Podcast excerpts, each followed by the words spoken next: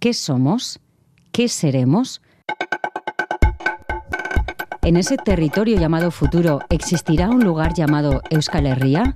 ¿Qué organización política y administrativa tendrá? ¿Cuál será el idioma en el que se relacione la ciudadanía de ese futuro? ¿Existirá el euskera? ¿O tras siglos de existencia y resistencia sucumbirá a las lenguas con más hablantes?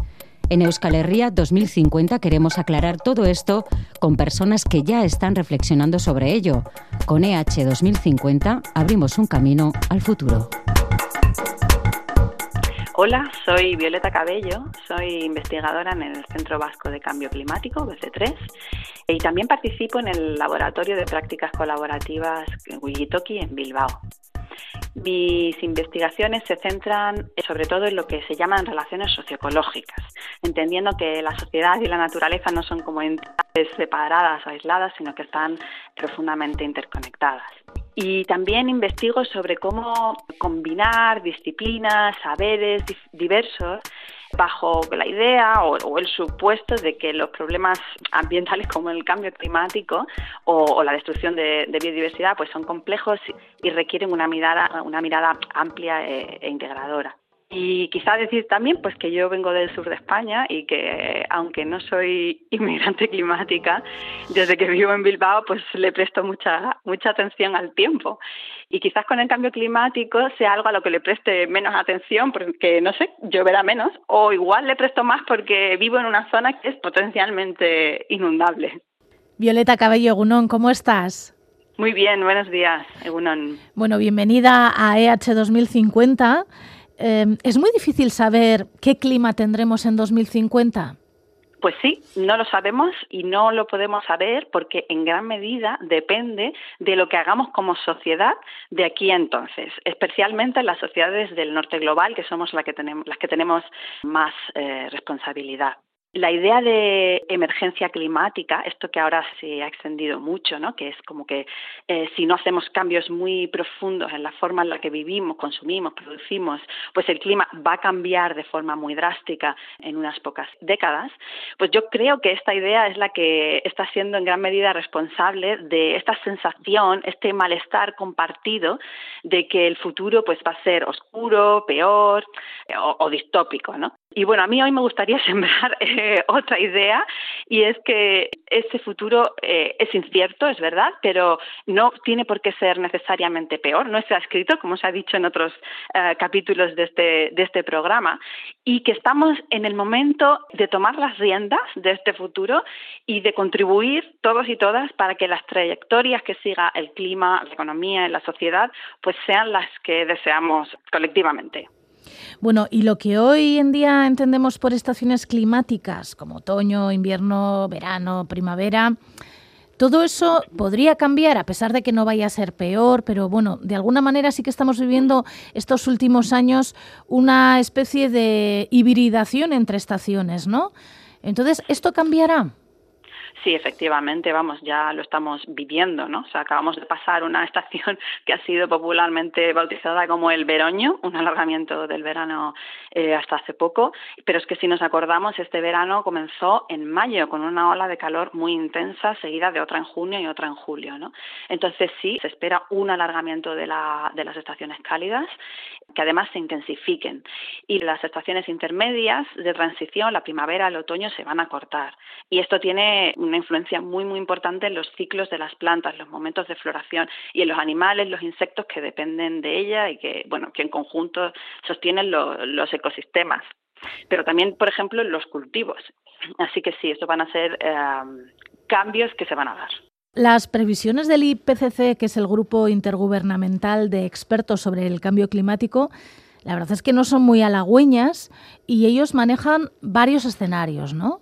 Sí, los famosos escenarios del, IPCC, lo que indican eh, son eh, las posibles trayectorias que puede seguir la temperatura media global en función de cuánto aumente la concentración de gases de efecto invernadero, el CO2, pero también hay otros, en la atmósfera. Entonces, eh, ya sabemos que desde la era preindustrial ya, por lo que hemos emitido, nos hemos calentado 1,2 grados por el efecto de estos gases que se producen con la quema de combustibles fósiles, eh, petróleo, gas natural, entre otras cosas, pero eso sobre todo. Entonces, esto ya ha ocurrido y ya nos estamos calentando. Y por eso, pues en Bilbao ahora hace más calor que antes y llueve menos días al año, ¿no? ¿Qué nos dicen los escenarios? Pues lo que dicen es que para el año 2100, si quisiéramos quedarnos por debajo del 1,5 o 2 grados de temperatura, que es el rango en el que se predice que el clima cambiaría, va a cambiar, pero más o menos podríamos adaptarnos, ¿no? Pues para quedarnos en esa trayectoria entre el 1,5 y 2 tendríamos que hacer reducciones de las emisiones de CO2 inmediatas y a gran escala tenemos como que frenar la curva, ¿no? Como se decía con el, con el COVID, y cambiar una tendencia alcista que llevamos en este momento, bajar ese pico hasta el 45% de las emisiones de aquí a 2035. O sea que es un buen, es un gran reto. ¿Qué pasa si nos quedamos un poco como vamos hasta ahora? ¿no? Si, si, si seguimos en esta tendencia, pues nos quedaríamos en un calentamiento como entre 2 y 3 grados. Y eso, el clima, pues bueno, pues va a ser peor, va a haber más personas que sufrirán y, y necesitaremos más adaptación. Y luego están las peores trayectorias, los peores escenarios, que son como aumentos de temperatura de entre 4 y 5 grados, que sería si acelerásemos las emisiones, y esto sí que nos conduciría pues a un clima errático y extremo con, bueno, con zonas del planeta donde las temperaturas realmente aumentarían mucho, bueno, entre 6 y 7 grados de media, muchos muchos días de calor de más de 40 grados al año, las precipitaciones, perdón, también disminuirían mucho y ocurrirían de forma más torrencial, más inundaciones. Entonces, que no nos interesa estos escenarios y nos interesa quedarnos idealmente entre el 1,5 y 2 grados, que es lo que está acordado en el famoso Acuerdo de París que se alcanzó en 2015. Lo que es evidente es que para llegar al 2050 el presente y el pasado también, ¿eh? pero el presente son muy importantes los dos.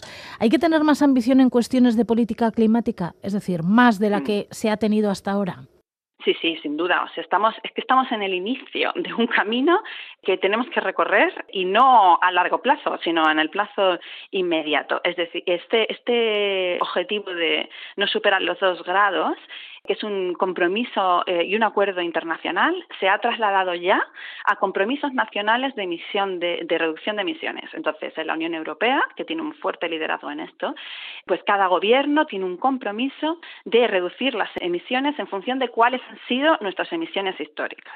Y aquí, obviamente, pues es donde chocamos con la complejidad social de, este problema, porque tenemos que trasladar a los sectores sociales y económicos que son, eh, bueno, fundamentalmente los que más emiten el suministro de energía, transporte, la industria, la agricultura y también los hogares. Eh, aquí también eh, consumimos bastante energía. Pues tenemos que trasladar estos retos para que todos reduzcamos y en conjunto lleguemos a ese 50% de reducción de las emisiones a escala continental. Hay que decir que en España se ha aprobado la primera ley de cambio climático y transición energética en esta legislatura, con un compromiso de reducción del 23% de las emisiones para el año 2030. Y también que en España llevamos una tendencia a la baja en las emisiones de CO2 desde el año 2008, en gran medida por las crisis económicas, pero bueno, es una tendencia que de momento se mantiene así como nota de, esperanza. Y la ley lo que pretende es consolidar, obviamente, esta tendencia, transformando la economía, tiene un, enfoque eh, fuerte en, en, eso, en generar como nuevas oportunidades de negocio y de empleo y en esta idea de la transición justa, ¿no? de no dejarse a nadie atrás. Pero obviamente esto no es fácil y especialmente en zonas que, que, han sido muy industrializadas como es Euskadi. Quería añadir, normalmente se queda atrás y es que hay otra pata muy importante de las políticas climáticas porque una es lo que se llama la mitigación, ¿no? reducir las emisiones, pero otra es la adaptación tenemos que empezar ya a iniciar cambios para adaptarnos a los cambios que se van a dar solamente por la inercia del clima de las emisiones que ya hemos eh, producido, ¿no? Entonces va, la temperatura va a aumentar, va a haber más precipitación torrencial, etcétera. Entonces, en esto no hay como un acuerdo internacional tan claro, pero se está caminando hacia ello y la ley estatal lo recoge. Entonces, aquí también se van a dar nuevas, nuevas estrategias y nuevas políticas. Y Violeta, ¿qué es esencial que no están haciendo las personas que están en lugares de decisión política o pública? Mm, bueno, a ver, yo creo que es que es como que estamos empezando a, andar este camino, ¿no? Mm, entonces, digamos que es el momento como de tomar todo este aparato y todo este esfuerzo legislativo que se ha hecho en, en los eh, últimos años y trasladarlo a otras escalas de gobernanza, a escalas regionales y a escalas locales y tomar, y los, los que están en, los puestos de decisión pública tienen que tomar ese liderazgo y llevar esas leyes a, planes ambiciosos y de forma pues decidida. ¿no? Pues Euskadi está ahora mismo aterrizando esos compromisos. Ha lanzado el primer plan de transición energética y cambio climático, se está desarrollando una ley autonómica, hay más de 20 municipios que se han eh, adherido a la declaración de emergencia climática climática, están empezando a lanzar planes. Entonces, estamos como en, el, en, el, en los primeros pasos, ¿no? Entonces, yo creo que lo que ahora hay que hacer es tener ambición, tomar las decisiones que tenemos que tomar para estar a la altura pues, eh, del reto, ¿no? Bueno, sí que me gustaría recordar que para llegar donde estamos sí que ha habido a lo largo de las décadas y de los años pues cambios sociales y adaptaciones, ¿no? Em, Sí, bueno, a ver, no, no, claro que no es así, pero eh, hay una cosa muy importante que es que para llegar a donde estamos, es decir, para llegar al, al, momento climático en el que estamos y al reto que estamos afrontando, lo que hemos construido es una sociedad que está fuertemente eh, basada en, el uso de combustibles fósiles. ¿no? Y hay un mensaje que yo creo que sí que tiene que quedar claro y es que no es que nosotros usemos eh, petróleo ¿no? para nuestro coche y ya, es que nuestra sociedad depende completamente de ese uso. Es decir, no podemos mantener la misma forma de vivir, de consumir y de producir usando menos combustibles fósiles. No podemos, es como si estuviera en nuestro ADN. Entonces, lo que necesitamos ahora es inventarnos nuevas formas de organización social y económica para cambiar ese ADN al uso de otras fuentes de energía. Y estamos en ese camino. ¿eh? Bueno, ya me alegro, ¿eh? que por lo menos hay algo de luz a estas horas de la mañana. Oye, ¿y qué cambios mm, mm. sociales prevés para los próximos años? Sí, pues yo creo que se van a dar muchos cambios eh, y además como en, muchos ámbitos. ¿eh? En España y en Euskal Herria en, en, las próximas décadas vamos a ver seguro, bueno, cómo se renuevan edificios y viviendas para que sean más eficientes y necesitemos menos energía para calentar y enfriar nuestras casas. También vamos a consumir más energía renovable. Yo creo que vamos a ver placas solares en todos los tejados para promover el autoconsumo. También se van a seguir expandiendo las energías renovables, las solares y las eólicas por todo el territorio, porque necesitamos producir más energía renovable para todas las actividades y todos los sectores. Y esto necesita eh, metales y entonces eh, la minería eh, se va a retomar en zonas pues bueno y se van a abrir nuevas minas y esto genera mucho conflicto social que van a tener que ser o sea estos conflictos van a tener que ser atendidos Va a haber reformas en el mercado eléctrico, aunque ya se están empezando a dar, aunque esto es un terreno muy, muy difícil de predecir, pero habrá. Em, veremos más vehículos eléctricos, quizás nuevos combustibles como el hidrógeno verde, el, biogás, sobre todo para apoyar a aquellos sectores que no tienen, eh, que no pueden como electrificarse. Eh, más cosas, eh, mejorar, por supuesto, las redes y el uso del transporte público y una apuesta, espero, decidida por el ferrocarril, que es el medio de transporte más sostenible. Y aquí nos queda una importante batalla para que pues el AVE, que se va a expandir inevitablemente, no arrase con, las otras infraestructuras eh, más regionales. Em, hay que esto se habló en un programa ya y creo que es muy interesante, ¿no? Eh, reducir, o sea, como que poco a poco esta idea de que cada uno tenemos nuestro coche privado aparcado en la, en la puerta de nuestra casa va a ir cambiando y creo que vamos a ir avanzando hacia organizaciones colectivas a escalas intermedias en el uso de las infraestructuras. Eh, Ander habló de las eh, comunidades de movilidad, pero hay algo que ya está ocurriendo, que son las comunidades energéticas, que es gente que se asocia a escala de edificio, barrio, incluso, incluso algún pueblo allá, para producir su propia energía. Y también esas escalas intermedias son las de producción y consumo de alimentos de proximidad, que esto es algo que existe, pero con casi ningún apoyo público. Entonces, eh, nos va a tocar implicarnos más y dedicar tiempo a compartir las infraestructuras para reducir emisiones y también espero que nos tocará eh, participar más en asambleas ciudadanas, como también se explicó en, otro programa, como explicó Arancha Menderat, como ya fue la pionera Asamblea del Clima Española que ocurrió el año pasado.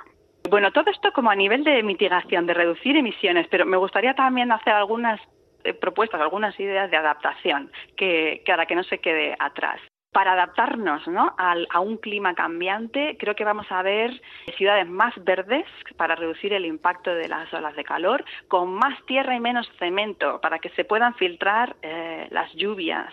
También vamos a ver una nueva relación con las masas de agua, con las, en las playas y los ríos, ¿no? Bueno, el nivel del mar subirá, no va a ser como dramático de aquí a, 2050, pero va a subir y también va a haber eh, más eh, temporales. Entonces, esto pues va a afectar a las dimensiones de las playas, a los usos que se pueden hacer de ellas, a los comercios que allí se instalan. Y también vamos, va a haber otra relación con las eh, avenidas, con, los, con las inundaciones, que se van a, van, a, van a ser más frecuentes e intensas. Y esto pues ya está abriendo un espacio de innovación sobre cómo relacionarnos con los ríos en las zonas inundables, como desde una lógica más como de convivencia con, con los ríos. Y por último, sí me gustaría también mencionar la producción de alimentos, que es uno de, las, de los sectores, la agricultura, que más eh, se va a ver afectado a medida que aumenten las temperaturas y se reduzcan las precipitaciones medias, habrá cambios en las variedades de los cultivos, en las formas y en las tecnologías de los cultivos. Y aquí hay un debate ahora mismo muy importante sobre cómo esto se tiene que dar para que estos sectores puedan seguir sosteniendo las comunidades rurales. Y bueno, me podría extender más, pero como ves, es que parece solo una cosa, pero vamos a tener que cambiar muchas para, para conseguir avanzar en estas, en estas trayectorias.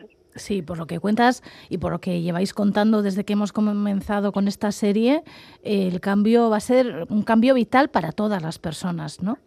Eso es, eso es. Es que hay una cosa, otro mensaje importante y es que no podemos dejar todo en manos de los que toman las decisiones. Esto va a ser un cambio que tenemos que hacer todos, cada uno en, en, nuestra vida diaria, pero también eh, importante como restar peso a esas narrativas individualizantes, ¿no? que parece que ahora todos tenemos que hacernos vegetarianos. Hay soluciones que van a ser necesariamente como he dicho antes, como colectivas, como de organizarnos, y ahí sí que va a hacer falta apoyo tanto de las personas que nos tenemos que implicar como de los que toman las decisiones. Oye, Beilota, ¿y llegarán hasta Europa y hasta Euskal Herria migrantes climáticos? Sí, pues claro que sí. Eh, aunque eso, obviamente, de nuevo, pues dependerá de dónde estemos, en qué trayectoria ¿no? de las que he contado estemos en 2050, pero si se dieran esos escenarios graves de 4 o 5 grados de calentamiento global, ¿no? esto, claro, luego no ocurre de manera igual en todas las zonas del planeta. Había zonas donde la vida se va a volver invivible. No, no, no solo porque hará muchísimo calor, sino porque no se va a poder producir comida y la gente va a tener que emigrar. En Europa partimos de una situación Europa y el norte eh, global se va a calentar, va a ser de lo que más se caliente, pero tenemos un clima todavía muy benigno. Entonces, vamos a ser una zona receptora de, de, gente que no va a poder seguir en, eh, pues en los lugares donde ahora viven, ¿no? Y aquí especial atención también a las poblaciones vulnerables, mujeres, niños, gente de la tercera edad, porque los impactos no los sufrimos todos de la misma manera, pero es que además tampoco todos van a tener la primera la misma facilidad pues para moverse y para migrar y claro que sí que en Europa y en, y en tenemos que estar preparados. Mira, te iba, a te iba a preguntar cuál puede ser el plan B o si tenemos que empezar a pensar en el plan B, que evidentemente sí, pero después de escucharte he pensado que habrá que preparar más de un plan B, ¿no?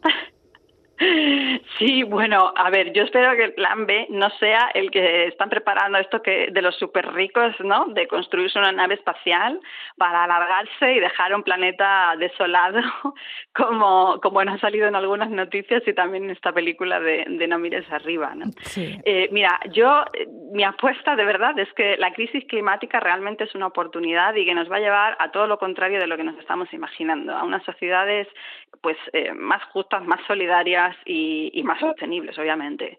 Y esto va a ocurrir porque, como esto me lo dijo el otro día una compañera de BC3, Mavi Román, porque amamos a nuestros hijos e hijas y queremos todas que, un futuro para ellos. Entonces, todos nos vamos a poner a, a contribuir, ¿no? Entonces, desde ahí, o sea, los representantes políticos van a tener que tomar medidas para que caminemos en la dirección deseada o, serán destituidos a medida que los cambios se aceleren. Es que esto va a ser inevitable.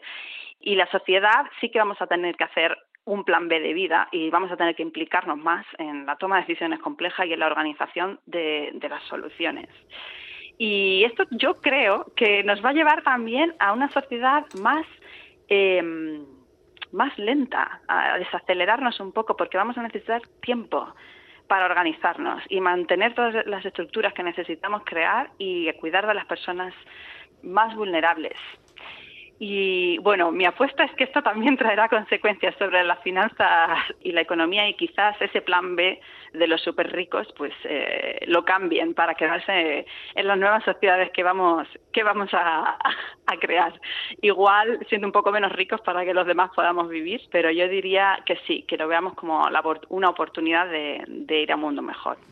Bueno, pues estaría bien que aprovecháramos esta oportunidad para construir un mundo mejor para nosotras que vivimos ahora y sobre todo para las personas que existirán en el futuro en este planeta que espero que sobreviva. Pues me uno a este, a este cierre. Pensar en, en, las generaciones que vienen, en nuestros hijos e hijas que son los que van a heredar eh, el clima y la sociedad de 2050. Muchísimas gracias, Violeta. Seguiremos hablando.